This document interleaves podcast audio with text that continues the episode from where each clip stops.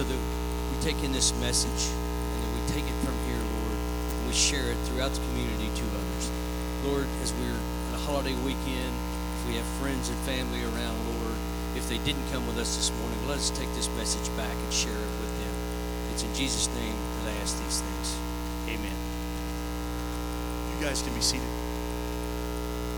Also, if we have any of the kids that uh, are here, they can go to their classes now. But uh, good morning, church. How are you today? Very good. Uh, how do you, how do we raise this thing? Is that the one? There we go. I'm going to have to get a taller worship leader. Uh, that would help. Uh, glad that you're here. We have a new sound system, so uh, if the audio in here sounds a little bit different, uh, that's because they are uh, tweaking and, and, making things sound good here. Hopefully, online they'll be able to uh, not only see us a little bit better, hear us a little bit better. There's no camera here in the front row, so uh, that's always a good thing. But uh, again, the goal is to make sure that as we present the gospel of Jesus Christ, that we can do so clearly and effectively in order to reach people uh, for his kingdom. And so thankful for the tech, te- tech team, but I can also say that Charles would like uh, more volunteers. Uh, and so if you're interested in being a part of that, uh, see Charles after the service. Uh, my understanding is the new system is, is dummy proof. So it's Jeff approved, okay? That means I can even run it. Uh, so if you think I don't have any skills or any kind of engineering background, that's okay. They can teach you how to run that and, and you can be effective for that. So, if you would open your Bibles to Philippians chapter 1 will be our text here this morning. And you know, there are certain commands or phrases in the scripture that, that really sound good in theory but are difficult to practice. Uh, think about if your enemy strikes you across the face that you're to turn the other cheek. Sounds good, but not easy to do. Uh, also, we're instructed to love our enemies. That's difficult uh, Paul writes that, that when we give, that, that God loves a cheerful giver. Okay, I, I can give, but to be happy about it sometimes is, is tough. And there's a command today that I think uh, really stands out. It's, it almost seems too ridiculous to live up to. And it's found in 1 Thessalonians chapter 5, verse 16. It says, Be joyful always. Pray continually Give thanks in all circumstances, for this is God's will for you in Christ Jesus. Now, be joyful always. I mean, if it said be joyful part of the time, I could do that. Be joyful most of the time, it's a stretch. If it said just try to be joyful, try, try to, to find positives in every situation, okay, I can handle that, but be joyful always. Who can really do that? Well, it's the people that don't have jobs, don't have kids, don't have bills, don't have responsibilities.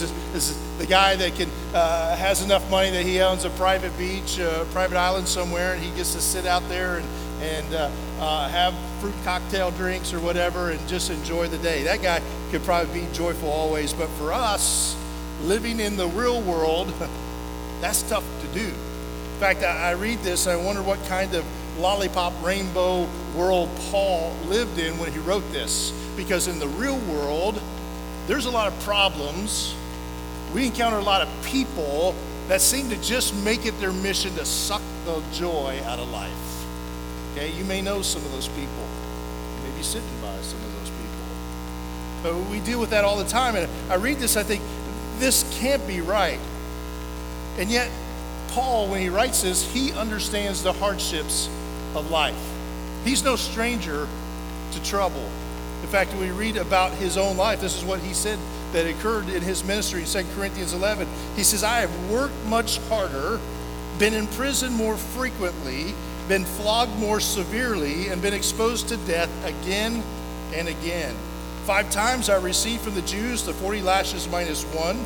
Three times I was beaten with rods. Once I was stoned. Three times I was shipwrecked. I spent a night and a day in the open sea. I've been constantly on the move. I've been in danger from rivers, in danger from bandits, in danger from my own countrymen, in danger from Gentiles, in danger in the city, in danger in the country, in danger at sea, and in danger from false brothers. I've labored and toiled and have often gone without sleep. I have known hunger and thirst and have often gone without food. I've been cold and naked. Besides everything else, I face daily the pressure of my concerns for all the church. See, not only did Paul attend the school of hard knocks, he graduated with honors. So Paul understands the difficulties of life. In fact, when I look at that list and compare the things that Paul went through, and then think of the things that go on in my life, my first world problems, I get a little bit embarrassed at the things that steal my joy in this world. And there's tough things. Sure, the, the transmission goes out on the second car, so we have to carpool in one car. That's frustrating. It's frustrating when your kids crack the screen of the iPad. Some of you get frustrated when they, the coffee shop forgets the whipped cream on top of your grande quad so skinny, soy skinny, sugar-free three-pump mocha latte with caramel drizzle. I have to say that, right? Read that because I don't drink coffee. So when my wife asked me to order for her, it's like write it down because I'll mess it up. But some of us get upset on those little things that happen in our life. It's enough to ruin our day. In fact, for, for some, especially the, the younger generation teens, uh, you know, the biggest threat to their happiness is not having Wi-Fi. I remember one time our Wi-Fi went out in our house for a week. A whole week, people. I see you're not as sympathetic as what this called for. I mean, I remember my family, uh, daughter was a teenager at the time, we'd just huddle in the front room, not knowing what to do with our lives because we had no Wi Fi. Just every five minutes, someone would check, go, nope, still not on. It was a difficult week, and if you've got uh, teenagers, you know that Wi Fi is more important to them than oxygen. For some of us, when we think about the hardships that we go through life, the things that make us mad, the things that ruin our day, really are nothing more than just inconveniences compared to the hardships that are out there. But here's Paul, who had to endure physical threats to his life, to his comfort, to his ministry, and yet he still writes this to be joyful always. Understand, this is not just Paul's idea of what your life should be. Look in the verse, it says, Pray continually and give thanks in all circumstances, for this is God's will for you in Christ Jesus. So this isn't just Paul's advice for you to have a happy life. He says, you know, God wills this for you. If you're in Christ Jesus, this is what God wants is that you have this continuous joy and that we experience in him. And we have great reason to, for this joy as Christians, don't we? I mean, we've been blessed by God. We've been chosen by him, brought into his family. Our sins are forgiven. Uh, we received his love, his grace, his mercy. I mean, we are blessed. If we have nothing else to, to, to find joy about, we can just go back to this idea that we have salvation. And salvation itself is reason enough. In fact, Jesus told his disciples, However, do not rejoice that the Spirit submit to you, but rejoice that your names are written. So if there's one overarching uh, reason for us to have joy in this world is because our names are written in the Lamb's Book of Life. That, that when all this is over, that we have something incredible to look forward to in God's heavenly kingdom. See, that promise overshadows any problems or any people that we encounter here in this world. Where we stumble in this area is the fact that too oftentimes we take our eyes off of that promise and we focus on the negative. We focus on the problems. We focus on, on the people. And, and whatever we give our attention to, we give power to. We allow these things to control us because it's what consumes us. And yet, if we could just take our eyes off this world, we'd be amazed at how it will change our attitude. That's why even Paul says in Colossians 3 Since then you have been raised with Christ. Set your hearts on things above where Christ is seated at the right hand of God. Set your mind on things above, not on earthly things. For you died, and your life is now hidden with Christ in God. When Christ, who is your life, appears, you will also appear with him in glory. They're saying that we died. That what that's referring to is when we surrendered ourselves to Jesus Christ. It's our conversion. That we died to the old self. We died to the things of this world. Understanding we are now eternal people, loved by an eternal Heavenly Father who has an eternal reward for us. And so we are to be longing for heaven. Many of the disappointments that we deal with in this life are certainly just because, because we just don't like the way our lives are going. We just want something better. We get frustrated.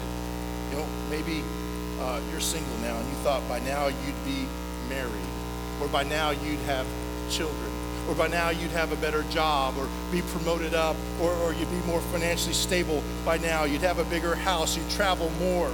You have a heart for the things of this world, and because you haven't obtained them yet, it frustrates you. It causes you to be bitter. And that's what Scripture's saying is don't think about the things of this world. Long for the things that really matter, the things that, that absolutely you cannot lose once you obtain them in heaven.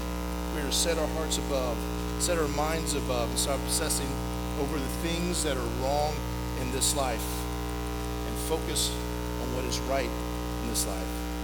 When we can do that, then we can find the joy that Paul's talking about here. See, building all this up because today we're starting a new series through the book of Philippians. Series is simply called Radical Joy.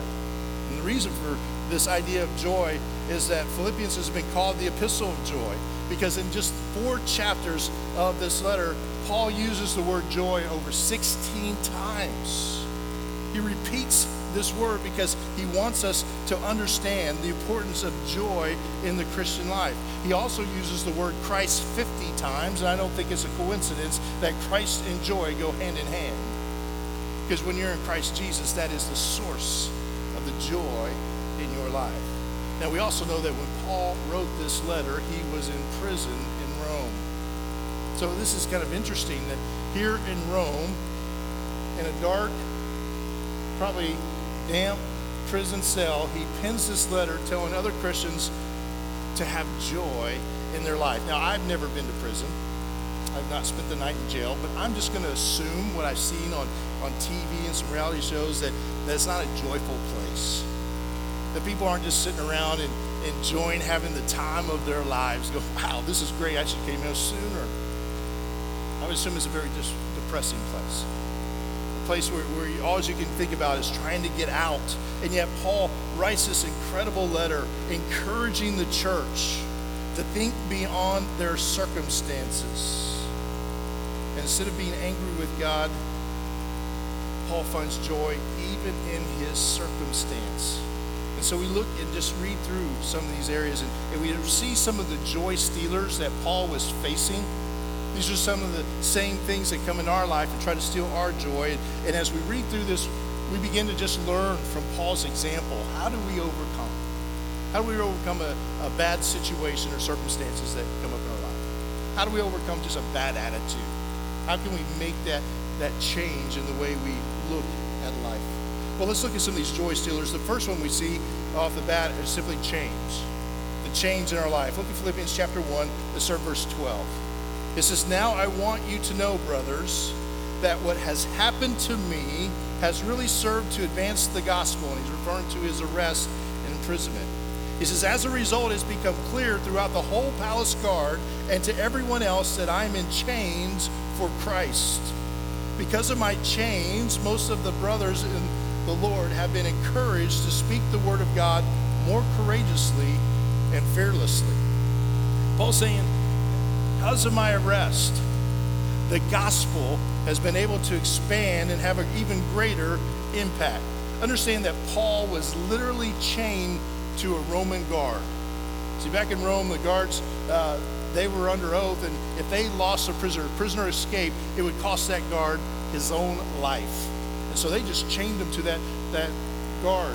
And so here you have Paul who couldn't eat, sleep, read, even use the restroom with any privacy whatsoever. He always had someone there. I don't know how long the chain was, but it had to be annoying that he couldn't do anything without someone looking over his shoulder. For a lot of us, that would be a great burden in our life, but Paul saw it as a great opportunity for evangelism. Because even though Paul was chained to this guard, this guard was chained to Paul. And so that means that whenever Paul talked about Scripture, whenever he sang praises to God, whenever he prayed, whenever brothers or sisters in Christ would visit him in jail and he would counsel them, or whether he just wanted to engage that guard in conversation, that guard couldn't go anywhere. He, he was chained to Paul, so he heard every word. And normally, uh, there's it took uh, the Roman guards took six-hour shifts, which means that Paul could witness to four different guards every single day. As a result, verse 13, it says, It's become clear throughout the whole palace guard and to everyone else that I'm in chains for Christ. Now, notice he didn't say that every guard has now become a Christian. The, the, whole palace guards are all being converted. Paul didn't say that. He said, But now they know. They know who I am. They know what I'm about. They've heard the gospel of Jesus Christ. See, our job is to simply to sow seeds. And what happens beyond that is up to that person and God.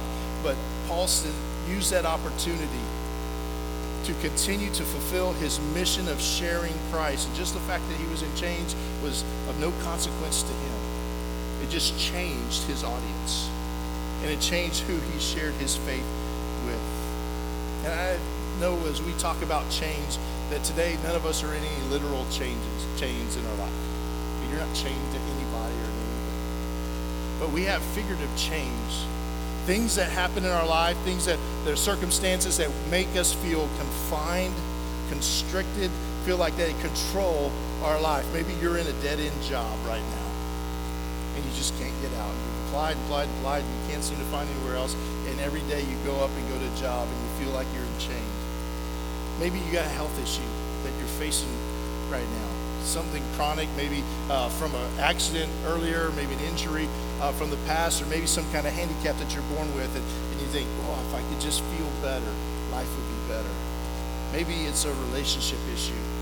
Maybe you're single, and you see that as a, as a chain in your life because you want to be married, or maybe you're a single parent who doesn't have someone to shoulder the responsibility of parenting with you, and it just all comes on you. and I get those circumstances that they feel difficult, they feel overwhelming a lot of times. And yet, it's easy to feel trapped by our circumstances, but if we can make that shift in our thinking, that God has put us in situations that He can deliver us from, that He can help us overcome. And even in those situations, we have the opportunity to glorify God. Even in those situations, we have the opportunity to share Christ with others. Uh, uh, if you can hate your job, but love the people you work with and be kind to them and just be an example of Christ to them. Uh, maybe you're in the hospital all the time, but, but you come in contact with different doctors or nurses or people in the waiting room, and, and and you just have those, those small windows of opportunity to share your faith or to, to just share your hope in Jesus Christ and let them see the joy in your life. If you're single, maybe this is opportunity that God's allowing you to, you're free to, to maybe experience ministry or even uh, go on a, a mission trip that, that you probably wouldn't be able to do if, if you had family responsibilities. If you're a single parent, then, then you are the primary influence on your children. Strive to be a godly father or godly mother to them and allow them to see your faith at work in your life so that they may be raised up in His truth. See, whatever circumstance we have that we think that somehow this is, is too much, that God can't use me in this, I'm telling you, God says, no, there's a way. You just take your eyes off of the things of this world, take your eyes off of the negative and put it on the positive. I can show you how your life can be transformative to those around you. God has called us uh, to walk in joy, and that joy still can be shared to others even in this, our chains. The second, the second joy stealer we have is simply critics. Critics, again, look there at verse 15. Paul writes, It is true that some preach Christ out of envy and rivalry, but others out of goodwill.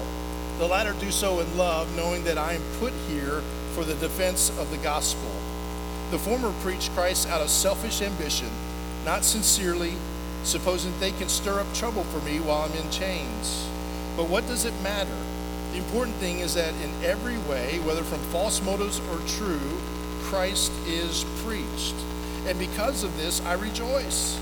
Yes, I will continue to rejoice, for I know that through your prayers and the help given by the Spirit of Jesus Christ, that what, what has happened to me will turn out for my deliverance.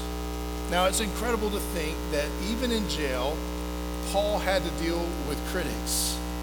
See, throughout Paul's ministries, he planted churches and built up elders and leaders within those churches and move on to plant another church. There were other leaders that would come in behind Paul and they began to preach and teach. And they, they weren't, these weren't false teachers. but They would still preach the gospel of Jesus Christ, but they had wrong motives. They didn't like that everyone loved Paul. And so they kind of used that opportunity, especially when Paul was arrested, to somehow uh, turn the hearts of the church from seeing Paul as their key leader to themselves. They see that opportunity.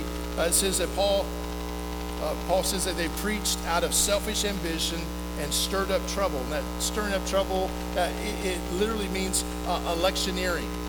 It's like a, a politician who's campaigning for your vote. Uh, we're moving into one of my least favorite times uh, of life, election year, you know? And then how fall, it's just going to be crazy seeing all the ads on TV and seeing the things back and forth that's said and how the candidates will tear each other down. Well, that's exactly what Paul's experiencing. But what's weird is he's experiencing it from other preachers. People who've gone into churches and they're tearing him down, tearing his reputation down, saying, You don't want to listen to Paul, listen to me. And I, I got to be honest, that, that would be absolutely devastating to pour your heart into a church and, and to have someone come in and just absolutely tear up your personal reputation when all you try to do is to share Christ with others. And what's really sad is the people in the church started to believe these other teachers. These are churches that, that Paul started. These are people that he converted. These are people that he discipled.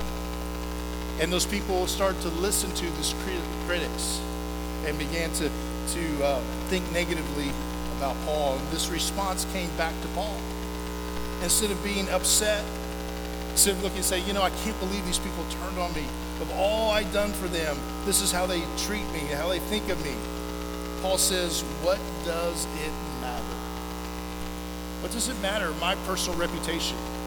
Paul didn't preach so that people would know the name of Paul. He preached so people would know the name of Jesus Christ. He says, What does it matter? The important thing is that in every way, whether from false motives or true motives, Christ is preached. That's the name that he wanted exalted. That's what he wanted in everyone's hearts and everyone's minds that Jesus Christ is Lord. He said, if they continue to preach about Jesus, I don't care what they say about me. And as long as the gospel of Jesus Christ is advanced, he says, because of this, I will rejoice. So instead of worrying about protecting his own pers- uh, personal reputation, Paul says, as long as the church advances, as long as people are coming to Christ, that's all that matters, and I find joy in that. So we talk about radical joy. Here's an example of radical joy. It doesn't matter as long as Christ is being preached. And I wonder for you and for me, are we that gracious to others, especially to critics when people come and, and begin to speak negatively about us, about our reputation, about our character? Are we that gracious? Do you let those critics and the criticisms roll off your back? Or are we quick to defend? Quick to, to fight back and to attack? See, there's no doubt you have critics in your life. And it seems like now, more than ever, with the advent of social media, there's more critics in the world because people can hide safely behind uh, phone screen or keyboard and say whatever they want.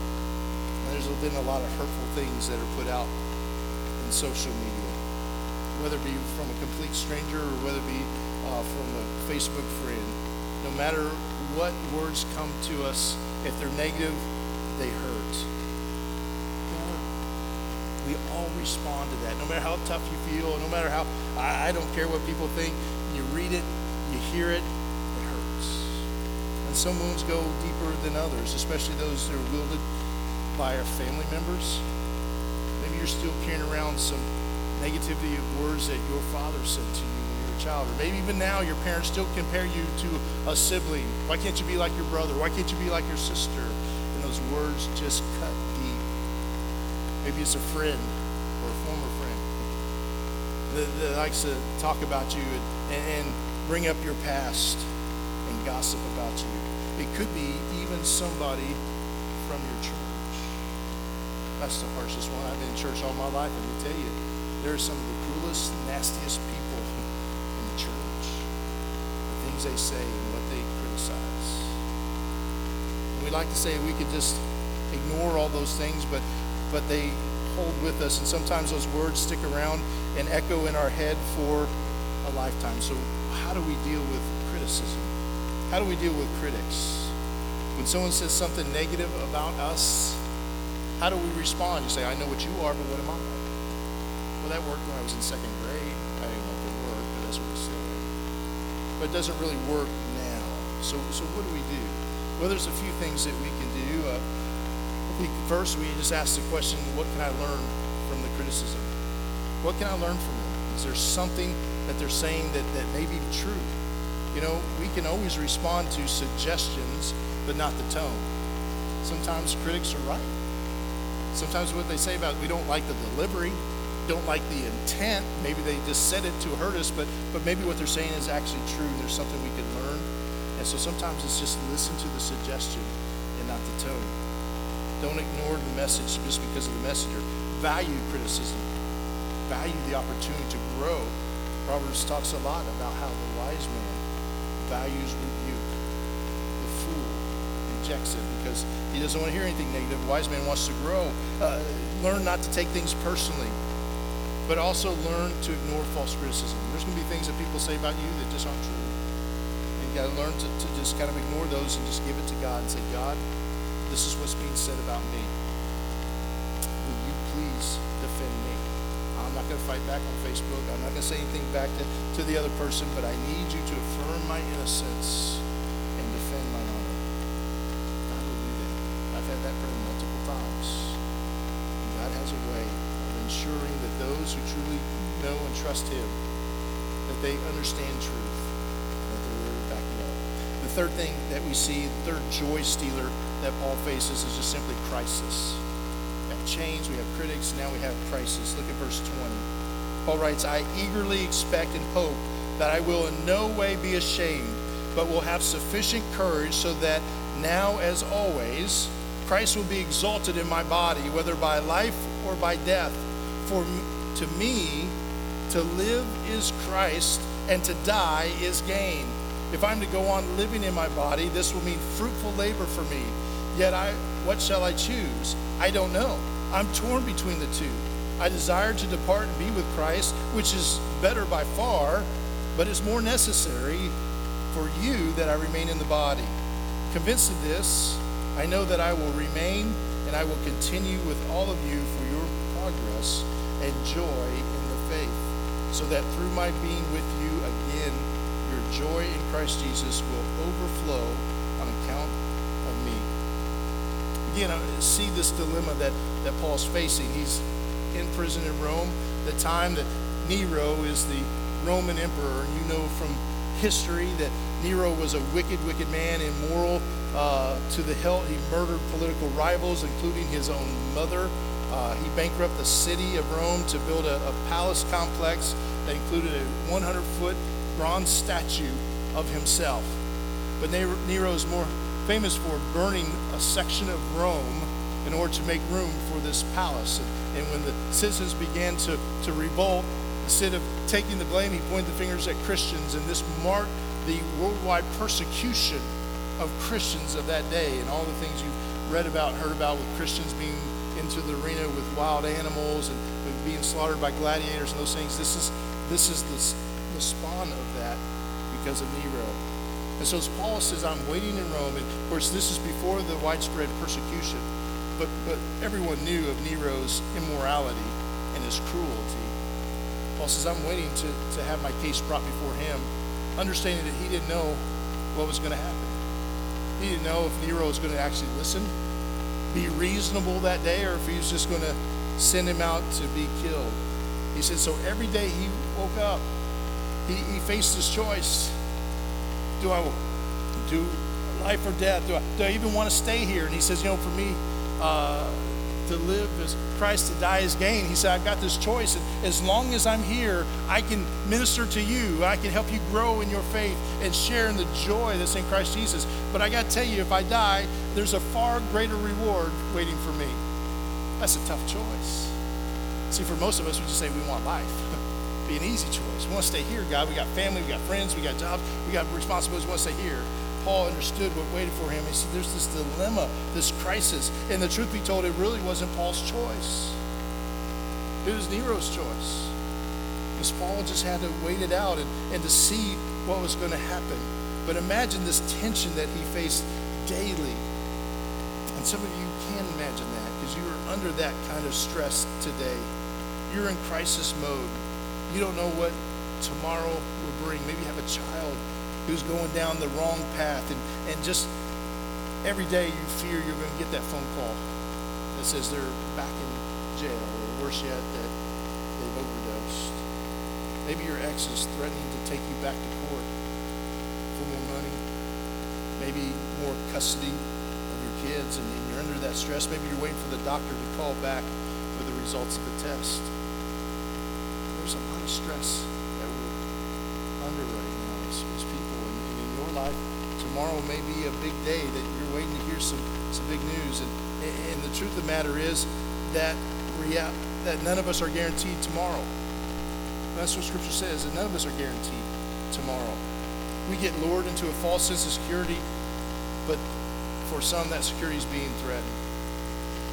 Even in the time of crisis, even in the time of uncertainty, we have this command be joyful always. Be joyful always. And I think from Paul's example, the joy that we have is beyond what we face here in this world, but the promises that lay in heaven. And so through this study, we're going to look at how to have joy in our lives. We're going to look at some Christian characteristics that bring fruit in our lives that will generate that joy that we need to lean into. So this morning, I, I just want to kind of close it out by asking you this. What are the things in your life that are stealing your joy today? What are the pressures, the problems, the obstacles, the circumstances that right now you're going through that just every time you think about it, your, your blood pressure goes up, you become frustrated, you become angry, you just don't know how to get out of that situation. What are some of the chains that you feel like are limiting you? Who are some of the critics that are, are speaking against you? What are the crises that's scaring you? We need to identify those things. And today, the challenge is simply this to give them over to God. To just identify and say, God, I, I have anxiety about this. I have fear about this.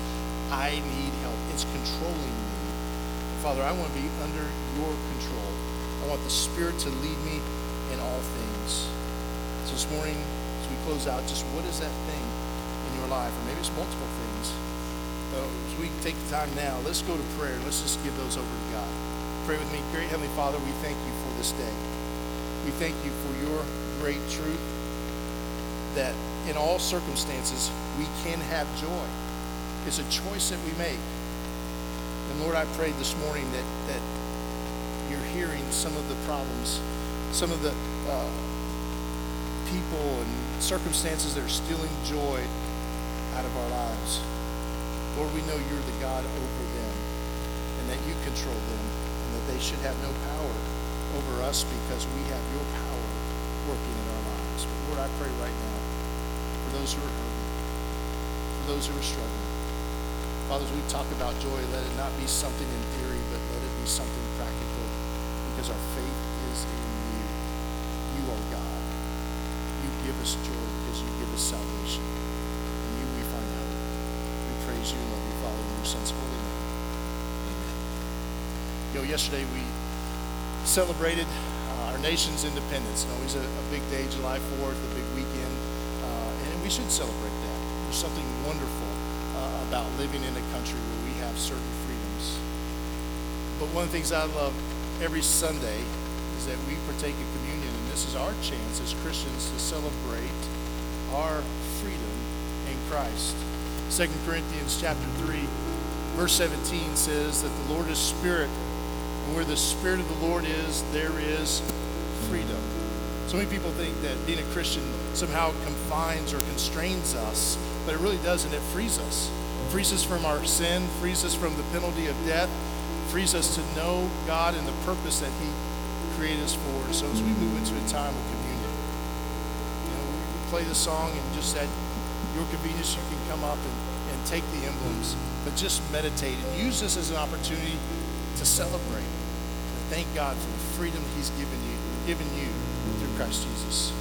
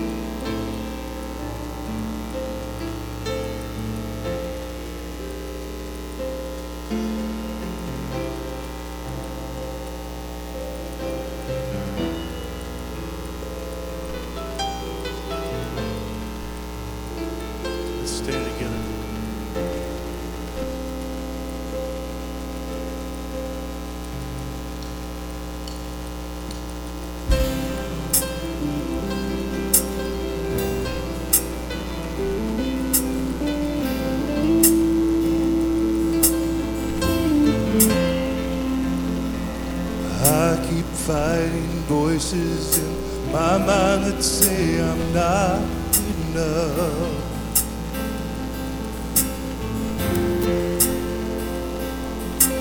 Every single lie that tells me I will never measure up.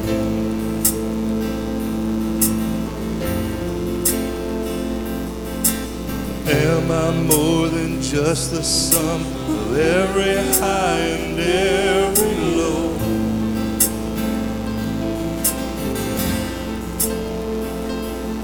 Remind me once again just who I am because I need to know. Ooh, oh, you say I'm loved when I can't feel a thing. And you say I'm strong when I am weak. And you say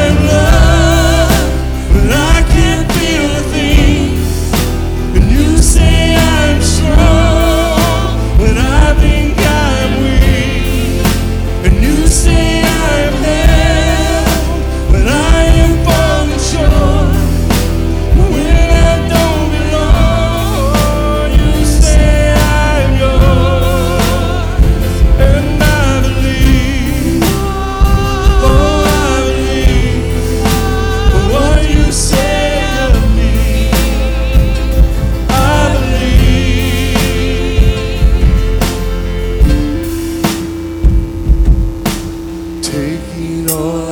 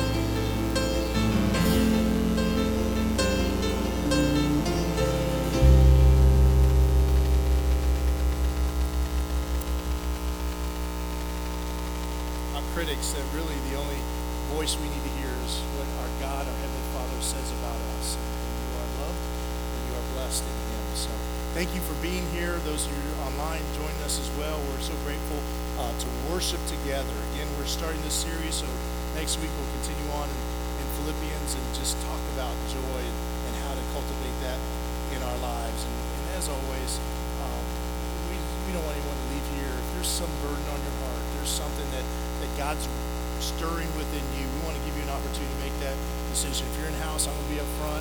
Just come down, we'll talk, we'll pray. You're online, then, then put that in the comment section or call the church office this week because we don't want anyone to, to toil uh, with confusion about who God is and his plan for their life. And so uh, we're available always, but if God's moving in your heart, uh, I'll be right here. Let's talk and, and uh, see what he's trying to say to you. So uh, if not, then uh, hope you have a great week and, and be blessed. Thank you